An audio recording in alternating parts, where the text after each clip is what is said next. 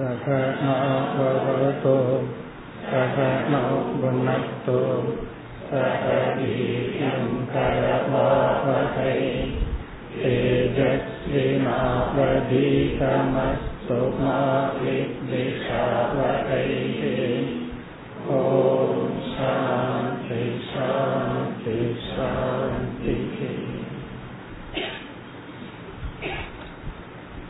नाट्पति आरावद् श्लोकम् निवृत्त एव यस्मात्ते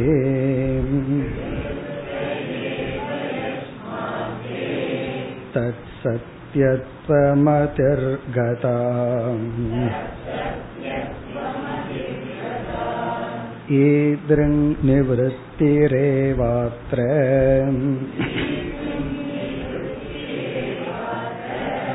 बोधजानत्वभासनम्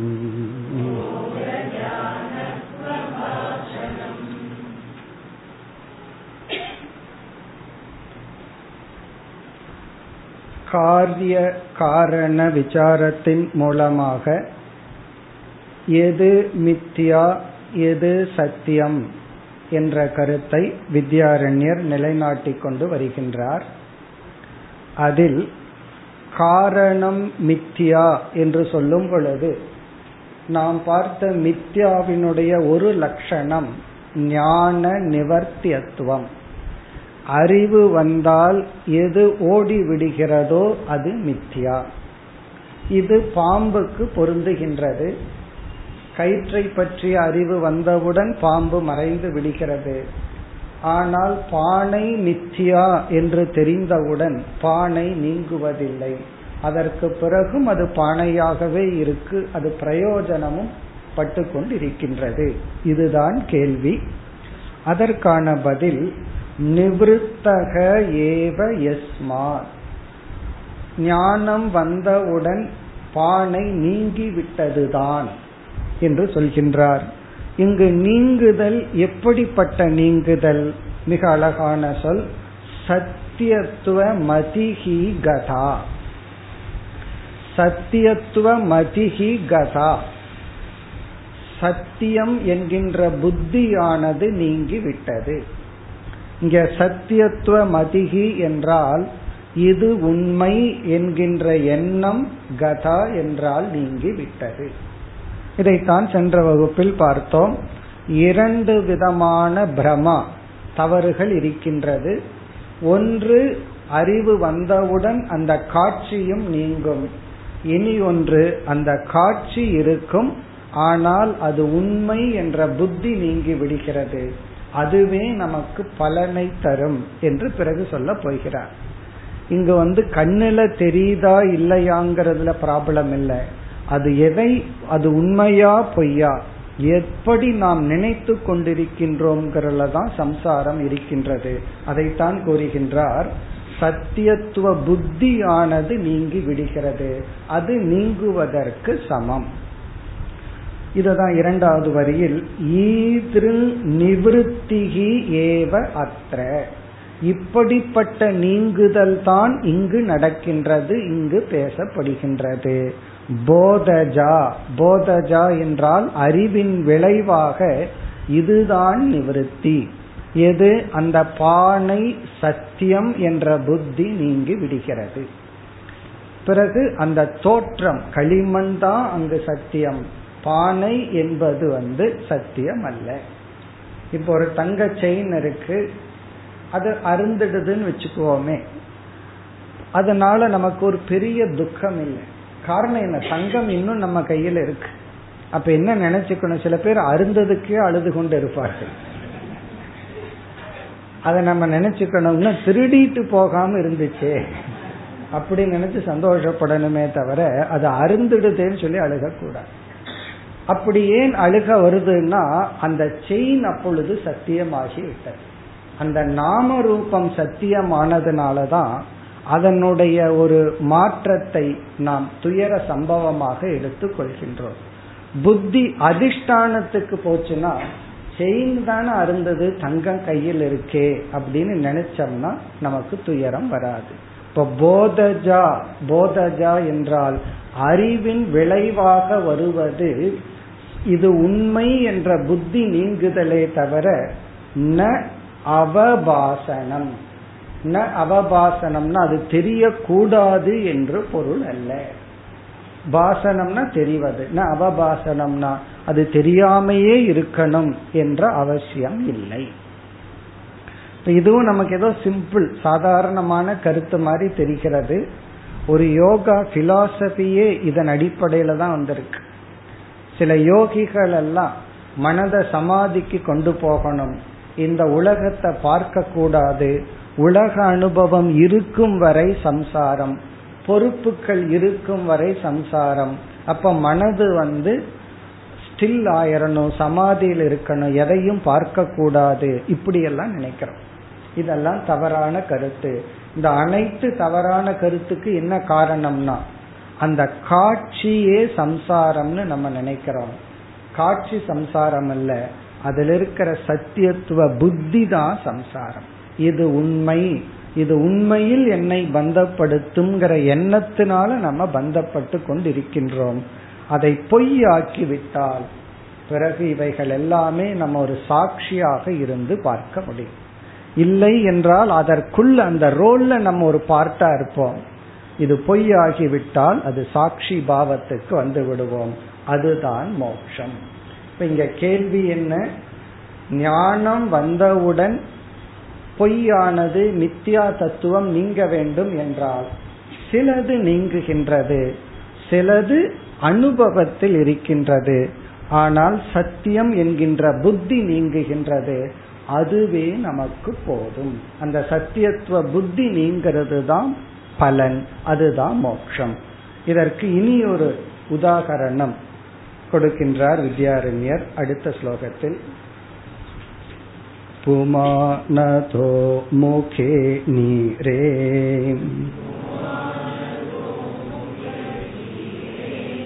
भातोऽप्यस्ति न वस्तुतः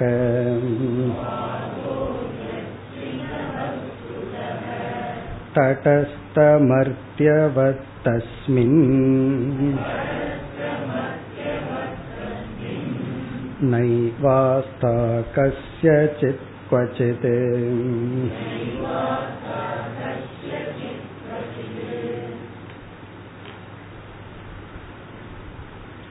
இனி ஒரு உதாகரணம் கொடுக்கின்றார் இந்த எக்ஸாம்பிள் எதற்கு என்றால் ஒன்று பொய் என்று தெரிந்தாலும் அது நம்மை விட்டு காட்சியிலிருந்து நீங்குவதில்லை பொய் என்று தெரிந்தாலே போதும் அதற்கான இனி ஒரு உதாகரணம். ரொம்ப பிராக்டிக்கலா இருக்கிற உதாகரணம் தான். நம்ம வந்து தெளிந்த அசையாத நீரில் நம்முடைய முகத்தை பார்க்கின்றோம். நம்ம தண்ணியிலேயே நம்ம முகத்தை பார்க்கிறோம். அப்படி பார்க்கும் பொழுது அந்த முகம் பொய் என்று நமக்கு தெரியும். இப்ப ரெண்டு முகம் இருக்கு. கரையில் நின்று கொண்டு தண்ணிக்கு மேல நின்னுட்டு பார்க்கிற ஒரு முகம் இருக்கு. தண்ணிக்குள்ள தெரிகிற முகம் இருக்கு. இந்த தண்ணிக்குள்ள இருக்கிற முகம் பொய் என்று தெரிந்ததற்கு பிறகும் அந்த முகம் தெரிந்து கொண்டே இருக்கின்றது. அதனால என்ன நமக்கு வாதை? ஒன்றும் கிடையாது. அது போல என்று சொல்கின்றார். இது ஒரு எக்ஸாம்பிள் மனுஷனுக்கு பொருந்தும். இதே மிருகத்துக்கு அப்படி அல்ல. மிருகம் வந்து ஒரு நாய் தன்னுடைய பிரதிபிம்பத்தை பார்த்தா அது வேற ஒரு பொருள் அப்படின்னு நினைச்சிட்டு அதோட சண்டை போட போகும். இந்த ஆறாவது அறிவுன்னு சொல்றமே அது என்ன என்றால் நம்முடைய முகம் நமக்கு நம்முடைய முகம் என்று தெரிகின்ற அறிவு. அதாவது இது நான் தான். கண்ணாடிக்குள்ள நான் தான் பொய்யாக தெரிகின்றேங்கிற அறிவு தான் ஆறாவது அறிவு. சத்திய மித்யா விவேகம். அதுல இருக்கு. ஆனா விவகாரத்துல வரும்போது நம்ம அதை லூஸ் பண்ணிடுறோம். இங்கு அந்த உதாகரணம் சொல்லப்படுகிறது. புமான் அதோ முகக. புமான்னா மனிதன். அதோமுகன்னா கீழே முகம் தலைகீழாக தெரிகிறது. நம்ம தண்ணியில பார்க்கும் பொழுது அது கீழே நமக்கு அது தலைகீழாக தெரிகிறது. நீரே நீரே என்றால் தண்ணீருக்குள். அதோ முககன அதகன கீழே. நம்ம பார்க்கும் பொழுது ஒரு ரிஃப்ளெக்டட் ஃபேஸ் அங்க நமக்கு தெரிகின்றது. பாதக அபி அது தெரிந்து கொண்டிருந்த போதிலும் ந வஸ்துதக அஸ்தி உண்மையில் அங்கு முகம் கிடையாது. நிஜமான முகம் அங்க போச்சுன்னு வச்சுக்குவோமே. அந்த தண்ணிக்குள்ள முதல்ல ஏதாவது இருந்ததுன்னு வச்சுக்குவோமே. என்ன பண்ணிரும்? வந்து சாப்பிட்டு போயிடும் அப்போ நம்முடைய பொய்யான முகம்தான் அங்க இருக்கு. அது நமக்கு தெரிகிறது. அந்த முகத்தை ஏதாவது ஒரு மிருகம் அட்டாக் பண்ண வருதுன்னு வச்சுக்கோமே தண்ணியில் இருக்கிற பொய்யான முகத்தை நம்ம என்ன பண்ணுவோம்? அதை பார்த்து ரசிப்போம்.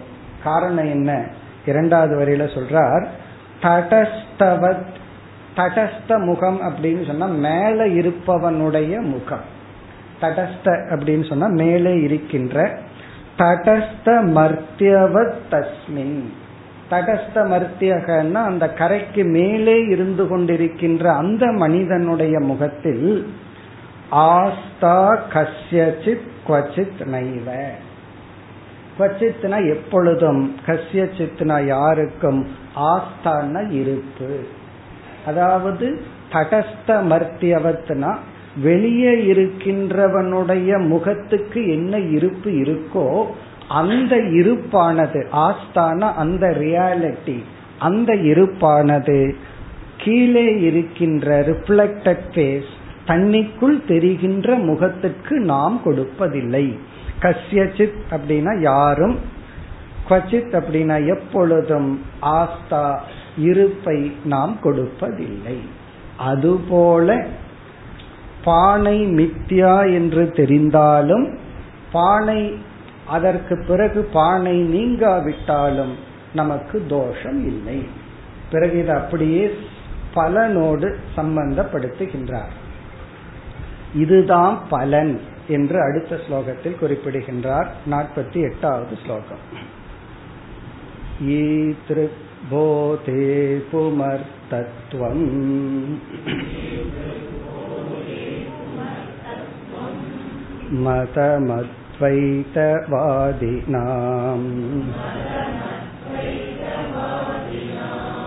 मृत्रूपस्य परित्यागात्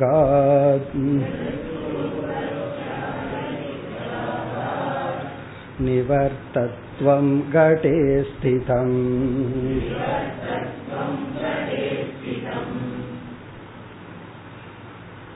முதல் வரியில் சம்பந்தப்படுத்துகின்றார். இப்படிப்பட்ட ஞானம்தான் நமக்கு பிரயோஜனத்தை கொடுக்கும். அதாவது வந்து அந்த ரியாலிட்டியை எடுக்கிற ஞானம்தான் நமக்கு பலனை கொடுக்கும். நம்ம நினைச்சிட்டு இருக்கிறோம் மனதில் இருக்கின்ற எண்ணங்கள் எல்லாம் துயரத்துக்கு காரணம்.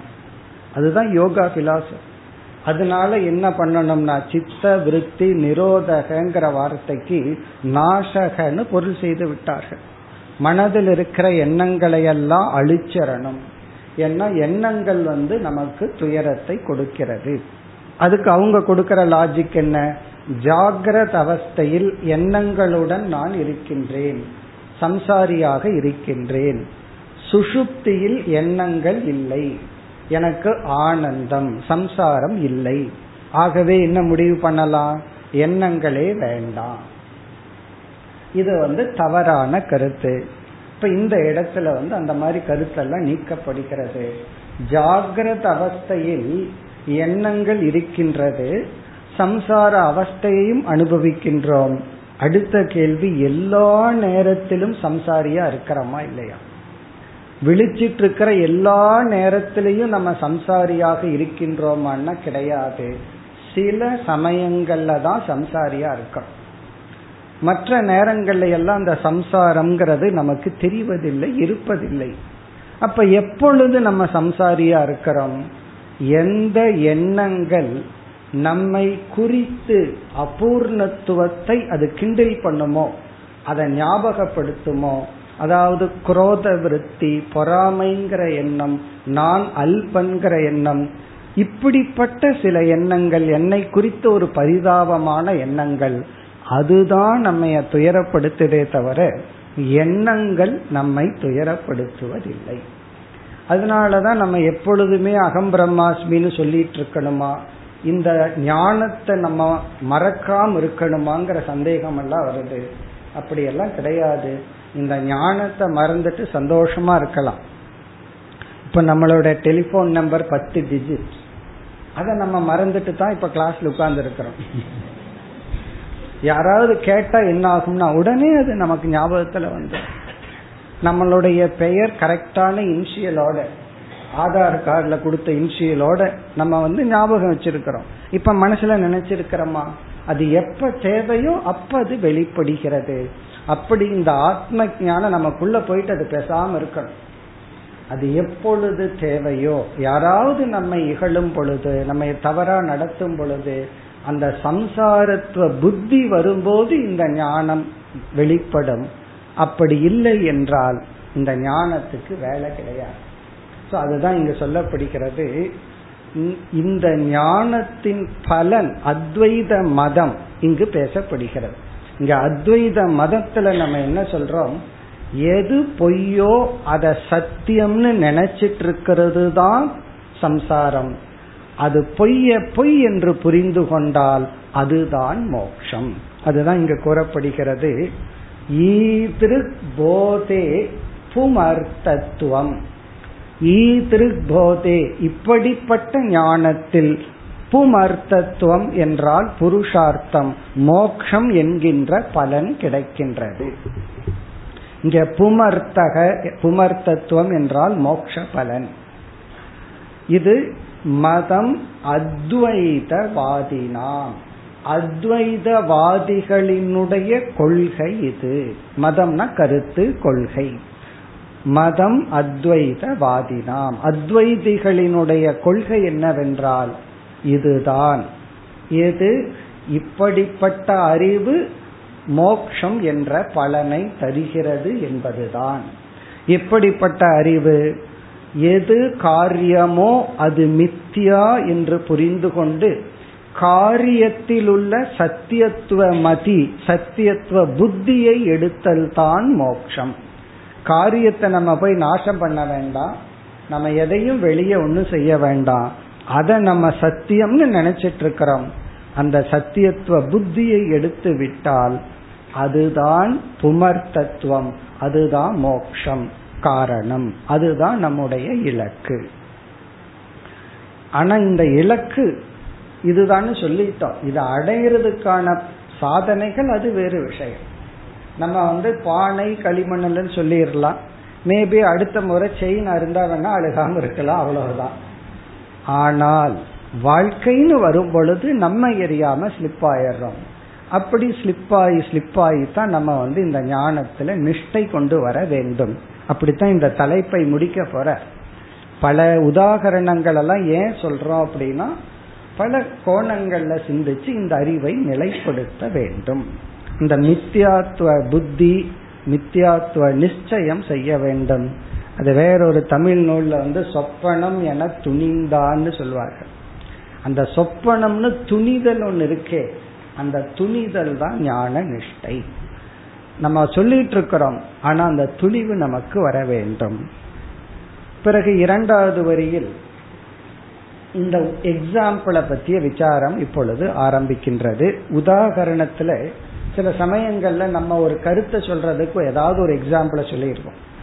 நம்ம எரியாம பூர்வபக்ஷம் அந்த எக்ஸாம்பிளையே பிடிச்சி பேசிட்டு அந்த கருத்தை மறந்துட்டு எக்ஸாம்பிள் இருந்துட்டு இருப்போம். எதுக்காவது ஒரு மீனை எக்ஸாம்பிள் சொன்னா இப்பெல்லாம் மீன் என்ன விலைன்னு கேட்டா அப்புறம் என்ன சொல்றது?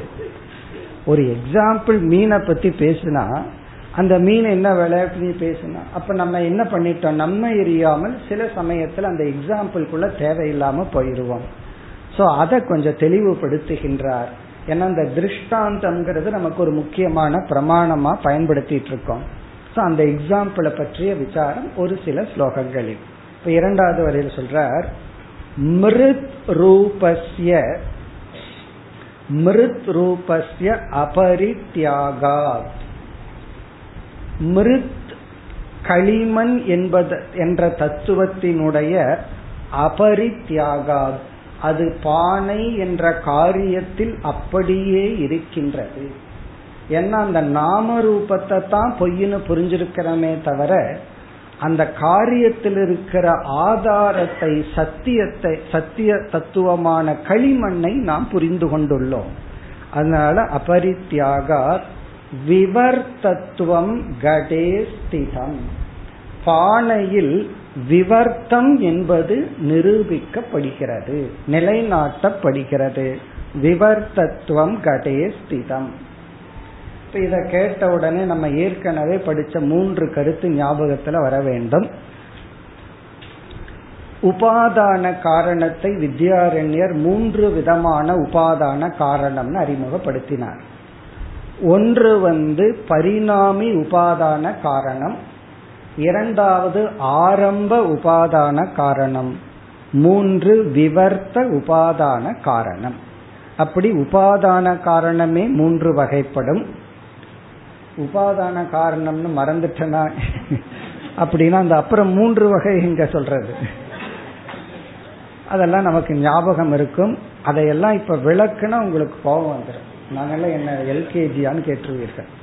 எங்களுக்கெல்லாம் உபாதான காரணத்தையா போய் இந்த ஸ்டேஜில் விளக்குகிறீர்கள் களிமண் உபாதான காரணம் நமக்கு தெரியும். இப்ப இது வந்து பரிணாமி உபாதான காரணத்துக்கு உடனே என்ன ஞாபகத்துக்கு வரணும்? பால் தயிராக மாறுதல். அப்ப அந்த பால் என்ற உபாதானம் தயிர் என்ற பரிணாமத்தை அடைகிறது. அது பரிணாமி உபாதான காரணம். பிறகு கயிறானது அறியாமையில் பாம்பாக பார்க்கப்படுகிறது. அப்ப அந்த கயிறு வந்து விவர்த்த உபாதான காரணம். விவர்த்த உபாதான காரணம்னா தன்னுடைய சொரூபத்தை இழக்காமல் தன் மீது இனியொன்னு இருப்பது போல் தெரிகிறது. அது விவர்த்த உபாதான காரணம். ஆரம்ப உபாதான காரணம்ங்கிறது சிலருடைய தவறான கொள்கை. காரணம் வேறு காரியம் வேறு. காரணம் வந்து காரியமா மாறும் பொழுது புது தன்மையை அடைந்து விடுகிறது. இப்ப காரணத்தில் இருக்கிற குணங்கள் வேறு காரியம் வேறுன்னு முற்றிலும் வேறுபட்டது. அதை நாம் ஏற்றுக்கொள்வதில்லைன்னு இப்படி பார்த்தோம். ஆனா இங்க என்ன வித்யாரண்யர் அல்லது சாஸ்திரம் செய்துள்ளதுன்னா இந்த பரிணாமி உபாதான காரணத்தை சொல்லும் பொழுது பானை களிமண்ணையும் தங்கம் நகைகளையும் சொல்லியுள்ளது. விவர்த்த உபாதான சொல்லும் பொழுதும் பானை களிமண் தங்கம் நகைங்கிற உதாகரணம் வந்து விட்டது இப்ப ரெண்டு இடத்துல இது வந்திருக்கு. களிமண் பானை தங்கம் நகை இத விவர்த்தத்துக்கும் சொல்றோம் பரிணாமிக்கும் நம்ம சொல்றோம். ஏற்கனவே பரிணாம உபாதான காரணத்துல இது எக்ஸாம்பிள சொன்னதுனால பூர்வபக்ஷி நீ அங்க அதை சொல்லிட்டு இங்க இப்படி சொல்றையே அப்படின்னு சொல்லி பிடிக்கிற சில சமயம் சில பேர் ஒரு கேள்வியை வேதாந்தத்துல கேட்டுருவாங்க. நம்ம ஒரு பதில சொல்லியிருப்போம். சொல்லிட்டு கேள்வியும் நம்ம மறந்திருப்போம் நம்ம சொன்ன பதிலையும் நம்ம மறந்திருப்போம். பிறகு என்ன ஆகும்னா இந்த கர்மா தேரிய பத்தியே இருக்கும் கொஞ்ச நாளைக்கு அப்புறம் அதே கேள்வி அவர்கள் கேட்பார்கள். முதல்ல பதில் சொல்லும் போது புரிஞ்சுட்டு போயிட்டு கொஞ்ச நாள் அந்த அதே நம்ம கொஞ்சம் வேற பதில் மாத்தி சொல்லுவோம். பிறகு என்ன சொல்லுவார் தெரியுமா? அன்னைக்கு அப்படி பதில் சொன்னேன். அப்ப நம்ம என்ன சொல்றது? அப்போ அன்னைக்கு வேற கோணத்துல அப்படி சொன்னோம். இப்ப வேற கோணத்துல சொல்றேன்னு தான் சொல்லணும். உண்மையிலேயே அப்படி கேட்க கூடாது அப்பவே புரியலன்னா புரியலன்னு சொல்லியிருக்கணும். அப்ப புரிஞ்சிடுதுன்னு போயிட்டு ஏன் அதே கேள்வியை கேட்கிறோம்? அது போல இப்ப என்ன ஆயிடுச்சுன்னா அங்க இப்படி சொல்லியிருந்தீர்கள். எப்படி களிமண் பானைய வந்து பரிணாமத்துக்கு சொல்லிட்டு இங்க விவர்த்தத்துவம் சொல்கிறீர்களே. அதுதான் இங்க கேள்வி. இப்ப பூர்வபக்ஷி பிடிச்ச கேள்வி என்னன்னா நீங்கள் ஏற்கனவே பானை களிமண் தங்கம் நகைகளை வந்து பரிணாமத்துக்கும் சொல்லி இருக்கிறீர்கள் அங்க வரும் பாம்பு கயிறை மட்டும் சேஃபா வச்சுட்டு இந்த இடத்துல அப்படியே உங்களை எரியாமல் விவர்த்தம் சொல்லிவிட்டீர்களே என்றால் பிறகு இனி வருகின்ற ஒரு சில ஸ்லோகங்கள்ல என்ன பதில் சொல்ல போறாருன்னா இந்த பானை களிமண்ணை இரண்டுக்கும் அப்ளை பண்ணலாம். இரண்டுக்கும் நம்ம பொதுவாக எடுத்து கொள்ளலாம். அதுதான் பதில். அப்ப இங்க வர்ற ரெண்டு மூணு ஸ்லோகத்துல ரொம்ப எளிமையான கருத்து என்னன்னா எப்படி பானை களிமண் வந்து விவர்த்த உபாதான காரணமாகும்னா ஆகும். அதற்கும் சொல்லிக்கலாம். அல்லது பரிணாமத்துக்கும் சொல்லிக்கலாம். பரிணாமத்துக்கு சொல்லும் போது ஒரு களிமண்ணிலிருந்து பானைய பண்ணிட்டோம். அதே போல மீண்டும் செய்ய முடியாதுங்கிற அர்த்தத்துல விவர்த்தத்துக்கு சொல்லும் பொழுது இங்க பதில் சொல்ல போற அதையும் நம்ம ஒரு கோணத்துல விவர்த்தத்துக்கு சொல்லலாம். அதுதான் இங்க பதில். இங்க இரண்டாவது வரையில் எப்படி சொல்லி விட்டார்னா மிருத் அபரித்யாகா. நம்ம காரண காரிய விசாரத்துல காரியத்தில் இருக்கிற அந்த மிருத்துங்கிற சக்தி அம்சம் அப்படியே இருப்பதனால விவர்த்தத்துவம் கடே ஸ்திதம். அந்த பானைய பார்த்து பானைய மித்தியான்னு தெரிஞ்சிட்டு விவர்த்தமான களிமண்ணை சத்தியம்னு புரிந்து கொண்டால் நாம் மோக்ஷங்கிற பலனை அடைகின்றோம்னு சொல்லிட்டோம். இனி அடுத்த இரண்டு ஸ்லோகத்தில் அது எப்படி பானை களிமண் விவர்த்த உபாதான காரணம் ஆகும். அப்படி ஒரு கேள்வி அதற்கான சமாதானம் நாற்பத்தி ஒன்பதாவது ஸ்லோகம் परिणामे पूर्वरूपम्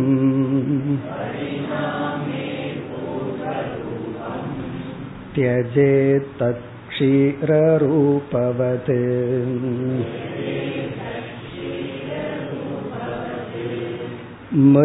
मृत्सुवर्णे निवर्तेते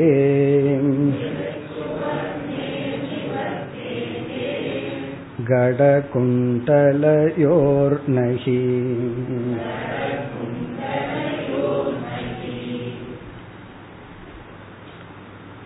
இந்த ஸ்லோகத்தில் வித்யாரண்யர் பரிணாம உபாதான காரணத்துக்கு பால் தயிர்தான் மாற்ற முடியாத உதாகரணம் ஆனால் களிமண்ணும் தங்கமும் விவர்த்த உபாதான காரணத்திற்கும் பயன்படுத்தலாம் என்று சொல்கின்றார். அதுதான் ஸ்லோகத்தின் சாராம்சம். பரிணாமே பரிணாம உபாதான காரண காரணத்தில் பூர்வ ரூபம் தியஜே முன் இருக்கின்ற சொரூபமானது விடப்பட்டு விடுகிறது. பூர்வ ரூபம்னா பாலாக இருக்கின்ற சொரூபமானது நீங்குகிறது. க்ஷீர ரூபவது க்ஷீரம்னா பால். பால்ங்கிற தன்னுடைய சொரூபத்தை இழந்து தயிர் அப்படிங்கிற ஒரு சொரூபத்தை அடைகிறது. அது பரிணாமம். ஆனால் மிருத் சுவர்ணே. மிருத்னா களிமண் சுவர்ணம்னா தங்கம். இந்த இரண்டும் நகி நிவர்த்தேத.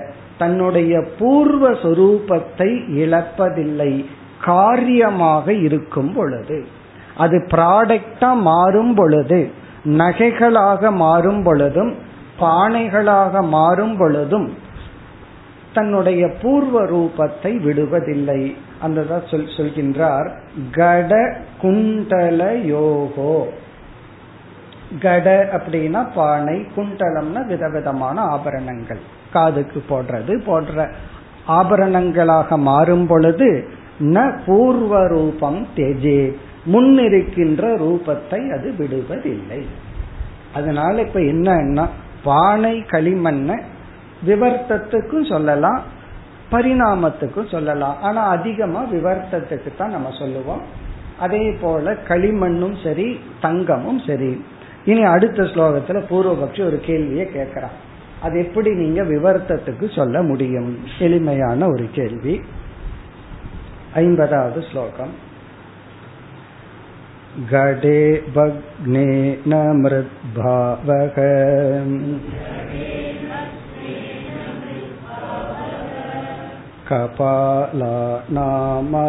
कपालानामवेक्षणात्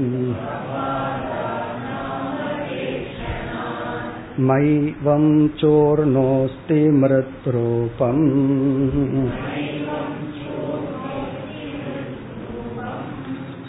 सुवर्णरूपं त्वतिस्फुटम्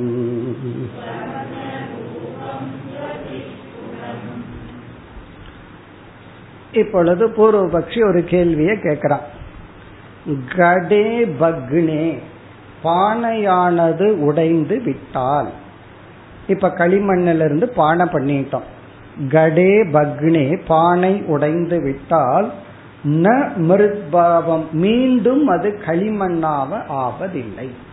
பானை உடைஞ்சிட்டா மிருத்பாவம்னா மீண்டும் அது களிமண்ணா இருக்கிறது இல்லை பிறகு அது எப்படி இருக்கிறத பாக்கிறோம் கபாலானாம் அவேக்ஷனாத் அவேக்ஷனாத்னா நம்ம அதை பார்க்கிறோம். இங்க கபாலானாம் என்றால் உடைந்த சிதறுகள். பானைய உடைச்சிட்டா அந்த சிதறுகள் இருக்கும் அல்லவா? அதுதான் கபாலம்னு சொல்றது. உடஞ்ச பானை. தலை தனியா வயிறு தனியா உடஞ்சு உடஞ்சு துண்டு துண்டா இருக்குமே. அதைத்தான பார்க்கிறோம். இதுதான் கேள்வி. உடனே சொல்றா சரி நீ வேணா அதை வேணா அதுக்கே வச்சுக்கோன்னா வேலை முடிஞ்சிச்சு. நீ இதை ஒத்துக்க மாட்டையா? சரி நீ அதுக்கு பரிணாமத்துக்கே நீ வைத்துக்கொள்ளுன்னு சொல்லலாம். ஆனா வித்யாரண்யர் சொல்றார் அப்படி அல்ல மைவம் இரண்டாவது வரியில் சூர்ணக அஸ்தி மிருத் ரூபம் அந்த கபாலம்னு உடஞ்சது இருக்கே அதையெல்லாம் மீண்டும் வந்து இந்த மிக்சியில போட்டு அரைச்சோம்னு வச்சுக்கோமே. அதுக்குன்னு ஒரு மிக்சி வச்சு அதை போட்டு அரைச்சோம்னா மீண்டும் பொடி பொடியாக களி அப்படியே மாறிவிடும். சூர்ண ரூபம்னா சூர்ணம்னா நமக்கு தெரியும் பொடி. அதனாலதான் ஆயுர்வேதத்துல சூர்ணம்னு சொல்றது பொடி. அந்த பொடியாக மாறும் பொழுது மீண்டும் அது களிமண்ணாகவே மாறி விடுகின்றது என்று சொல்லி சுவர்ண ரூபம் து அதிஸ்புடம். இந்த சந்தேகம் வந்து தங்கத்துல எல்லாம் வராது. அதிஸ்புடம்னா ரொம்ப தெளிவாக உள்ளது. எதில்? சுவர்ண ரூபம். தங்கம் வந்து நகையானதுக்கு அப்புறம் அந்த நகையில தங்கம் இருப்பது தெளிவாக இருக்கின்றது. இப்ப என்ன கன்க்ளூஷன்னா இங்க எக்ஸாம்பிள் வந்து ரெண்டு இடத்துல பயன்படுத்தி இருக்கிறோம் தவறு கிடையாது இரண்டு இடத்துல இரண்டு கோணத்தில் சாஸ்திரத்தில் கூறப்பட்டுள்ளது அப்படி என்றால் பானை களிமண் விவர்த்த உபாதான காரணத்துக்கு பொருந்தும் இதைத்தான் அடுத்த ஸ்லோகத்தில் கூறுகின்றார் ஐம்பத்தி ஓராவது ஸ்லோகம் क्षीरातौ परिणामोऽस्तु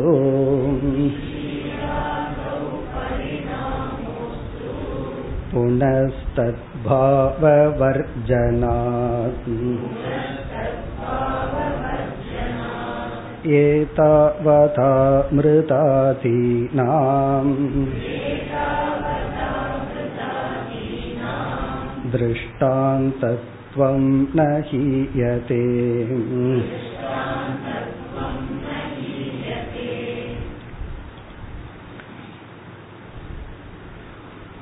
க்ஷீராதௌ. பால் முதலியவற்றில் பரிணாமக அஸ்து. பால் போன்ற வஸ்து பரிணாமி உபாதான காரணமாகவே இருக்கட்டும். காரணம் என்ன? புனக தத்பாவ வர்ஜனால் மீண்டும் தயிரானது பாலாக மாறாத காரணத்தினால். ஒரு முறை மாறிடுச்சுன்னா மீண்டும் மாறாத காரணத்தினால் அது வந்து பரிணாமி உபாதான காரணமாக இருக்கட்டும். ஆனால் ஏதாவதா? இங்கு கூறிய விசாரத்தின்படி மிருதாதீனாம் களிமண் தங்கம் முதலிய இடத்தில் திருஷ்டாந்தத்துவம் உதாகரணம் விவர்த்த விஷயத்தில் உதாகரணம் ந ஹியதே அது தவறாவதில்லை. அப்ப இந்த விசாரம் என்னன்னா எக்ஸாம்பிள் திருஷ்டாந்த அசித்திகின்னு சொல்லி தர்க்க சாஸ்திரத்துல சொல்லப்படும். நாம் ஒரு எக்ஸாம்பிள் கொடுத்தா அந்த எக்ஸாம்பிள் ஒழுங்கா இருக்கணும். அந்த எக்ஸாம்பிளே தப்பா இருந்தா அடிக்கடி நம்ம சொல்ற எக்ஸாம்பிள் என்ன? நீ என்ன போல புத்திசாலி அப்படின்னு சொன்னோம்னா முதல்ல அந்த எக்ஸாம்பிள் கரியா சரியான்னு பாத்துக்கணும் முதல்ல நம்ம புத்திசாலின்னு நிரூபிச்சா தானே நம்ம எக்ஸாம்பிளா சொல்ல முடியும். அப்படி திருஷ்டாந்த அசித்தின்னு ஒரு தோஷம் இருக்கு. ஸோ அதுதான் இங்க இவ்வளவு நேரம் பேசப்பட்டுள்ளது. இங்க எக்ஸாம்பிள் வந்து நிலைநாட்டப்பட்டு விட்டது. இப்ப நம்ம என்ன பண்ணி இருக்கிறோம் களிமண் இருக்கே. அத ரெண்டு இடத்துலயும் ஓகே சொல்லிட்டோம். பரிணாமத்துக்கும் சொல்லிக்கலாம். பிறகு வந்து விவர்த்தத்துக்கும் சொல்லிக்கலாம்னு சொல்லிட்டோம். உடனே இந்த தர்க்கவாதி அப்ப நான் ஆரம்பத்துக்குன்னு சொல்லுவேன்னு வர்றான்.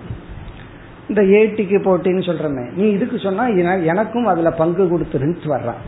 அதாவது ஆரம்பவாதியும் என்ன சொல்றான்? அப்ப நானும் வந்து களிமண்ண ஆரம்ப உபாதானத்துக்கு யூஸ் பண்ணிக்குவேன் அப்படின்னு சொல்ற இப்ப நீ யூஸ் பண்ண நான் யூஸ் பண்ண. எனக்கு பிரயோஜனம் இருக்கோ இல்லையோ நீ பயன்படுத்துறியல்ல.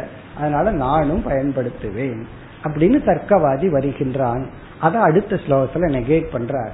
இந்த ஆரம்பவாதி எல்லாம் நமக்குள்ள வர முடியாது. ஏன்னா அவனை பொறுத்தவரை காரணம் வேறு காரியம் வேறு.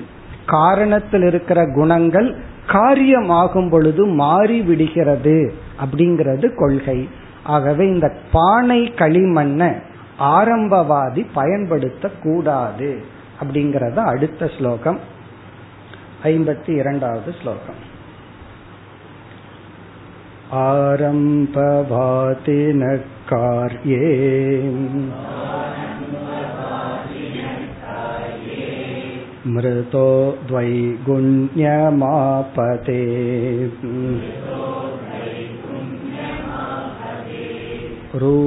रूपस्पर्शातय प्रोक्ताः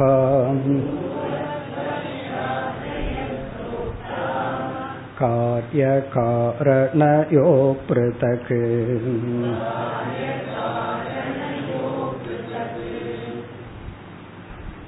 ஆரம்பவாதி அவர்களெல்லாம் என்ன சொல்கிறார்கள்? ஒரு காஸ் ஒரு உபாதான ஒரு மெட்டீரியல் இருக்கு.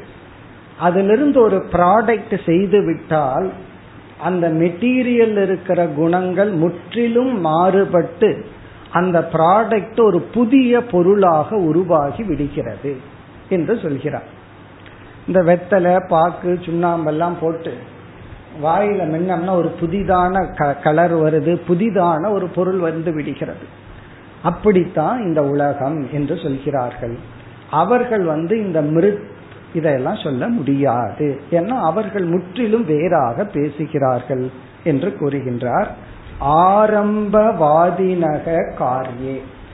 ஆரம்பவாதிகளினுடைய காரிய விஷயத்தில் காரிய தத்துவத்தில் மிருதக துவைகுண்யமாபதே. மிருதகன்னா களிமண்ணுக்கு இரண்டு வேறுபட்ட குணங்கள் பேசுகிறார்கள் வந்து விடுகிறது.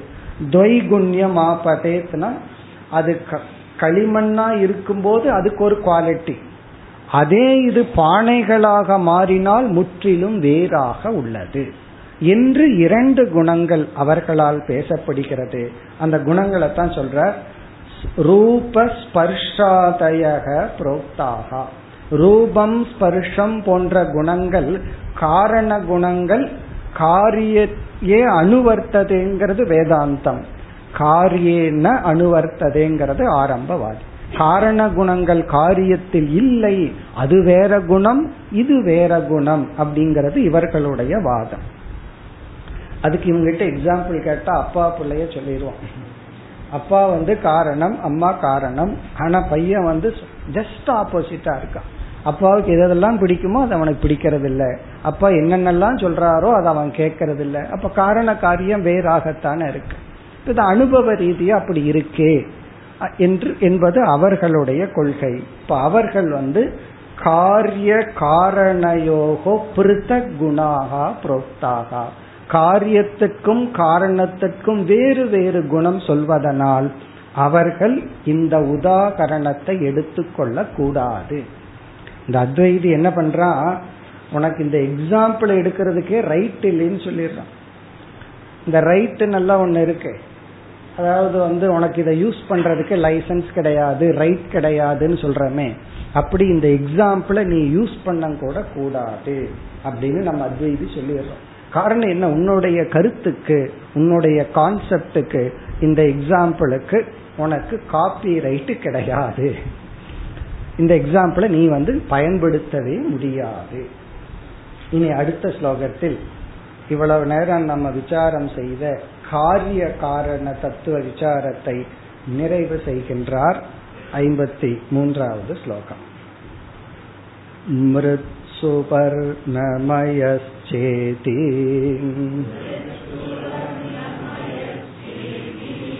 दृष्टान्तत्रयमारुणिः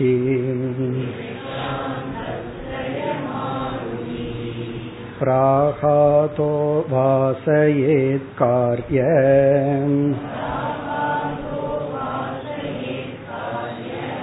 अनृतत्वं सर्ववस्तुषु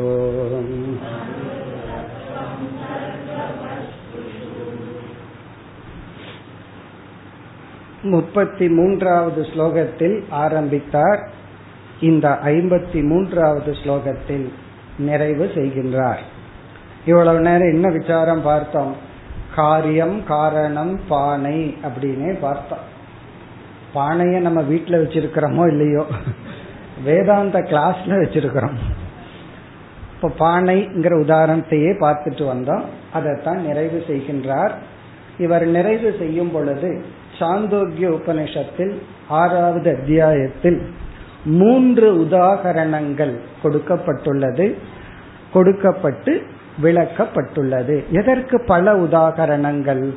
மனசுல பதிய வைப்பதற்காக அபியாசத்திற்காக என்று அதை ஞாபகப்படுத்தி உபனிஷத் பிரமாணத்துடன் இந்த தலைப்பை நிறைவு செய்கின்றார். மிருத் சுவர்ணமயஸ்ச இதி. மிருத் என்றால் களிமண் சுவர்ணம் என்றால் தங்கம். அங்கு சொல்லப்பட்ட மூன்றாவது எக்ஸாம்பிள் வந்து இரும்பு லோகமணிகி இரும்பு. திருஷ்டாந்த திரயம் ஆருணிகி. ஆருணிகி என்பவர் திருஷ்டாந்த திரயம் மூன்று விதமான உதாகரணத்தை குறிப்பிட்டுள்ளார் விவர்த்தவாதத்திற்காக. இங்க வந்து களிமண் தங்கம் இரும்பு. இரும்பிலிருந்து செய்யப்பட்ட அனைத்து பொருள்களிடத்திலும் இரும்பு இருப்பது போல களிமண்ணிலிருந்து செய்யப்பட்ட அனைத்திலும் களிமண் இருப்பது போல தங்கத்திலிருந்து உருவான அனைத்திலும் தங்கம் இருப்பது போலன்னு சொல்லி பிராக அதக வாசையேத். வாசையேத்னா நமக்குள் ஒரு வாசனையை கிரியேட் பண்றதுக்கு. அதாவது அறிவை நிலைப்படுத்துவதற்கு. என்ன அறிவை நிலைப்படுத்துவது? காரிய அனிருதத்துவம் சர்வ வஸ்துசு எல்லா காரியத்துக்குள்ளும் அனிருதத்துவம். அனுருதத்துவம்னா மித்தியா சொரூபம். அதை நமக்குள் நிலைப்படுத்த.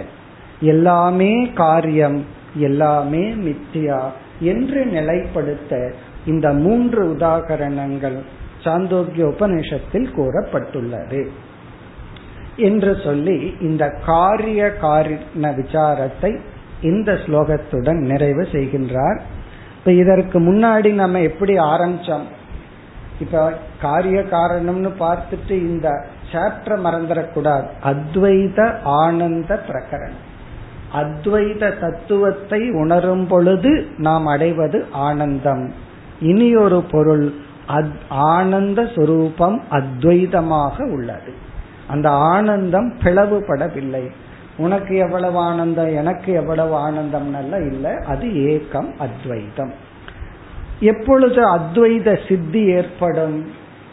பார்க்கின்ற இருமை துவைதம் மித்யாவாகும் பொழுது அத்வைத சித்தி ஏற்படும்.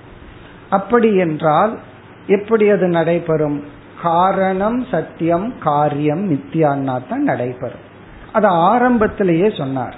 உடனே ஒரு சந்தேகம் வந்தது. என்ன சந்தேகம்? மாயையும் காரணம். அப்ப மாயை சத்தியமாகி விடுமா?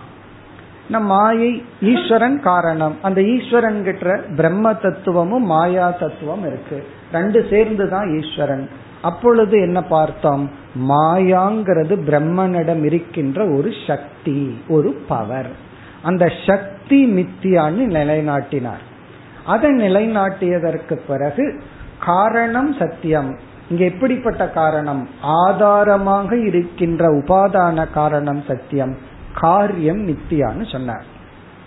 இனி அடுத்த ஒரு தலைப்புக்கு வருகின்றார். எல்லாமே இந்த காரிய காரணத்தின் அடிப்படையில தான். இனி இதோடு சம்பந்தப்பட்ட அடுத்த தலைப்புக்கு அடுத்த ஸ்லோகத்தில் வருகின்றார். ஐம்பத்தி நான்காவது ஸ்லோகம். कारणज्ञानतः कार्य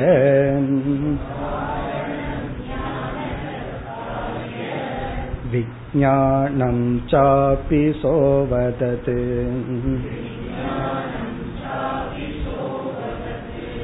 सत्यज्ञाने नृतज्ञानम्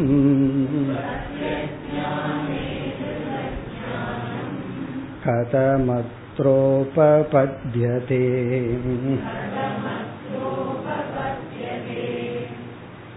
இங்கும் ஒரு அழகான தலைப்பை எடுத்துக் கொள்கின்றார் ஐம்பத்தி நான்காவது இந்த ஸ்லோகத்திலிருந்து அறுபத்தி ஓராவது ஸ்லோகம் வரை ஏக விஜானேன சர்வ விஜானம் அந்த தலைப்பை எடுத்துக் கொள்கிறார் இதையெல்லாம் நம்ம என்ஜாய் பண்ணணும்னா முண்டகோபனிஷத்தோ அல்லது சாந்தோக்கிய உபனிஷத்தோ படிச்சிருந்தா நம்ம என்ஜாய் பண்ணலாம். முண்டகோபனிஷத்தினுடைய கேள்வி என்ன? கஸ்மின்னு பகவோ விஜாதே சர்வமிதம் விஜாதம் பவதி. சிஷ்யன் வந்து குரு கிட்ட ஒரு கேள்வியை கேட்கிறான் இப்படி கேள்வியை கேட்கும் போதே எவ்வளவு ஒரு புத்திசாலியா இருக்கணும்? எந்த ஒன்றை அறிந்தால் அனைத்தையும் அறிந்ததாகின்றதோ அந்த ஒரு தத்துவத்தை உபதேசம் செய்யுங்கள். முண்டக்கோபனிஷத்துல அதே சாந்தோக்கிய உபனிஷத்திலும் இதே கருத்து தான் வருகின்றது. எந்த ஒன்றை அறிந்தால் அனைத்தும் அறிந்ததாகின்றது. ஏக விஜானேன சர்வ விஜானம் ஏக விஜானம்னா ஒன்றை பற்றி அறியும் பொழுது சர்வ விஜானம் அனைத்தை பற்றியும் அறிவை நாம் அடைகின்றோம். இப்ப இந்த கருத்தை எடுத்துக்கொண்டு விளக்கம் கொடுக்கின்றார்.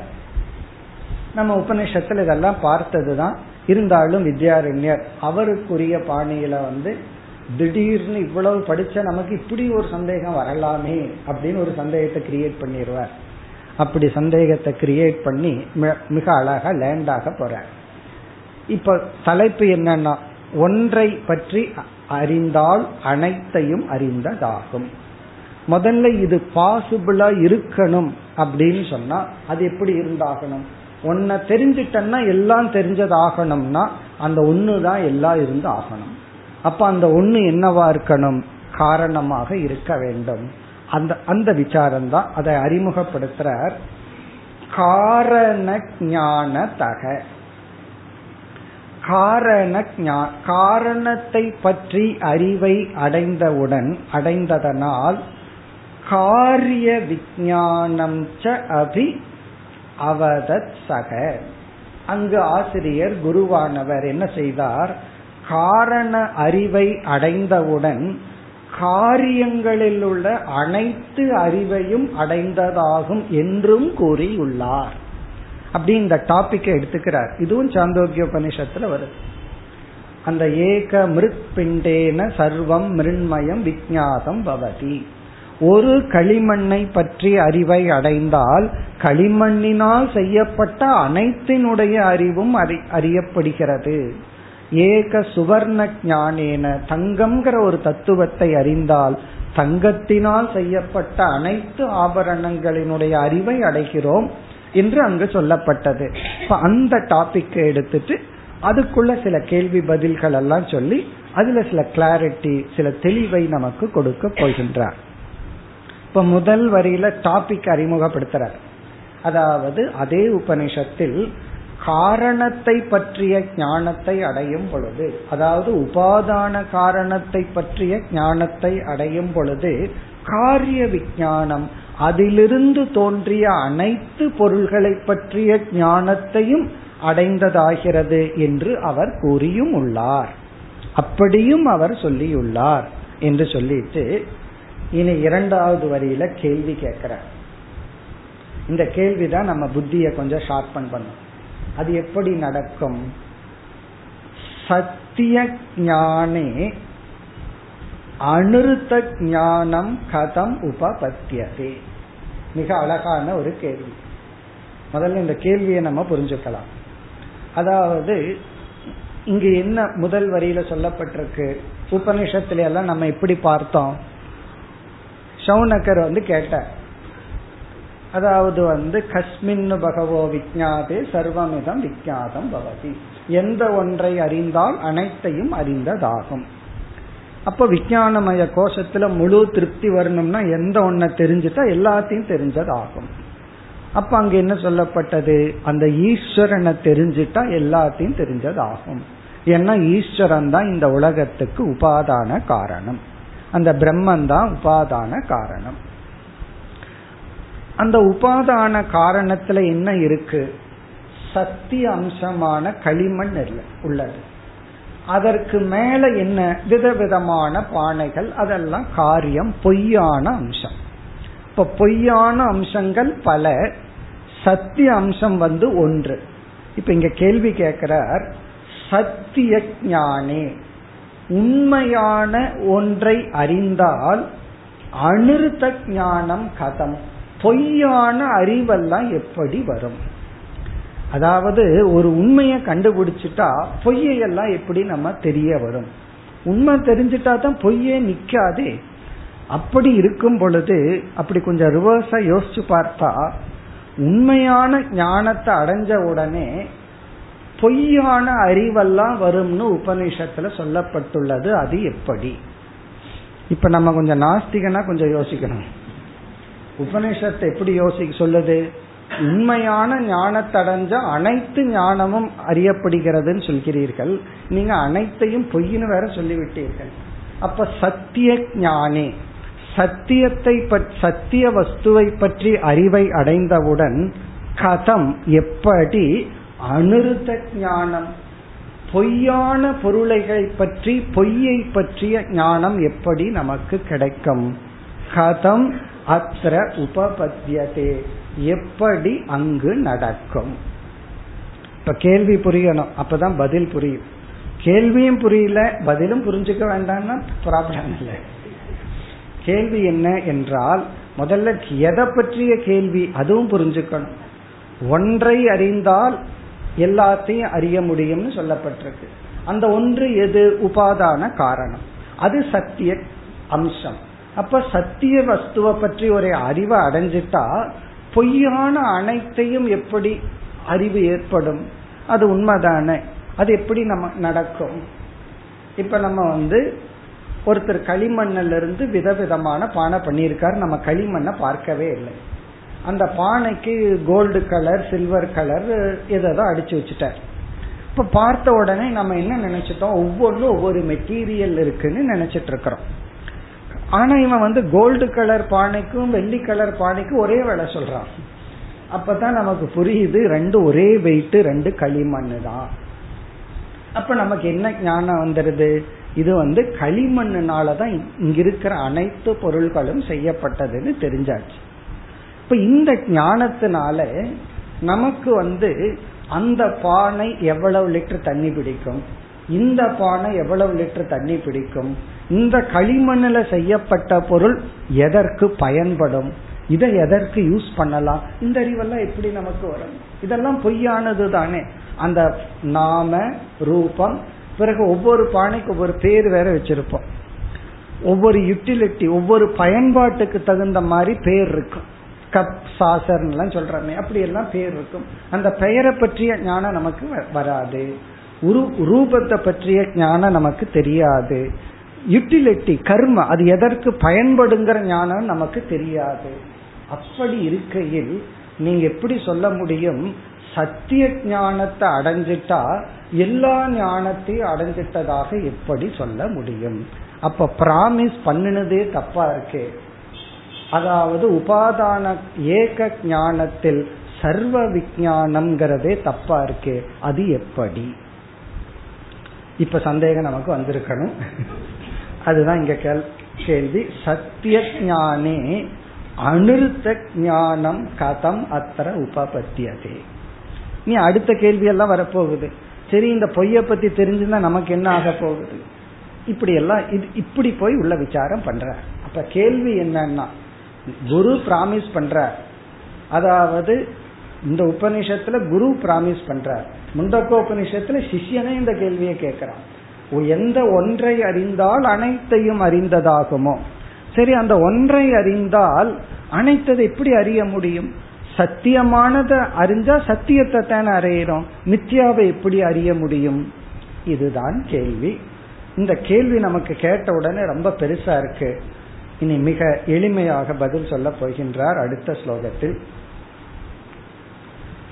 சமிருத்கஸ்ய விகாரஸ்ய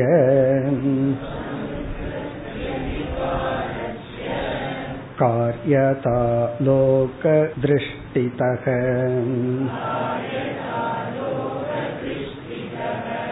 वास्तवोऽत्र मृतं सोऽस्य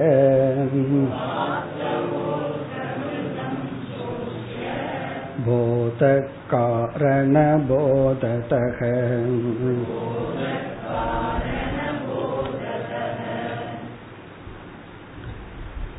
இப்படி ஒரு கேள்வி கேட்கப்பட்டு விட்டது அதற்கு இவர் ஒரு பதில் சொல்லுவார் அந்த பதிலின் அடிப்படையில் மேலும் ஒரு கேள்வி வரும் அப்படி ஒரு கேள்வி பதிலாகவே இந்த விசாரம் செல்கிறது இப்ப இவருடைய எளிமையான பதில் என்னவென்றால்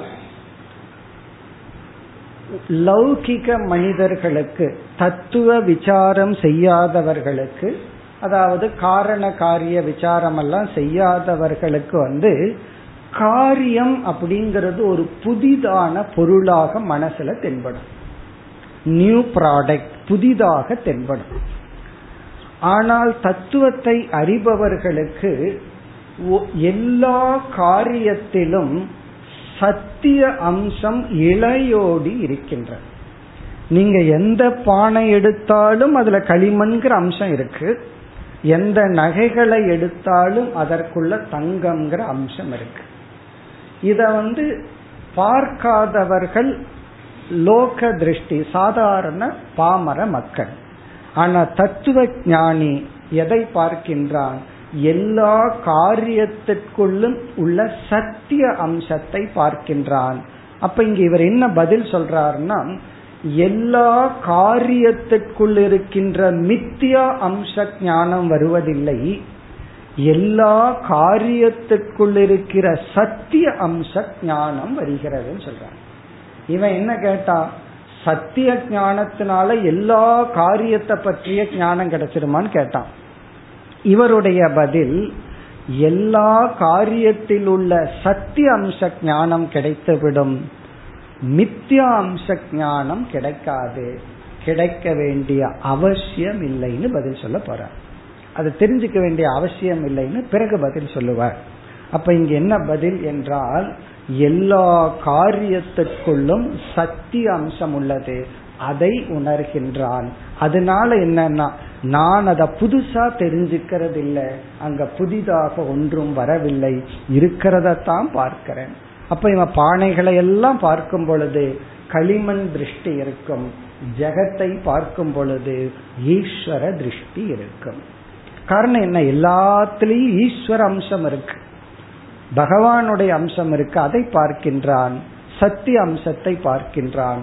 நித்யா அம்சத்தை பற்றிய அறிவு அவன் பார்க்கவில்லை. அடுத்த ஸ்லோகத்துல சொல்வார் பார்க்க வேண்டிய அவசியமும் இல்லை. அதுதான் பதிலாக வரப்போகின்றது. அடுத்த வகுப்பில் தொடர்போம். ஓம் போர் நமத போர்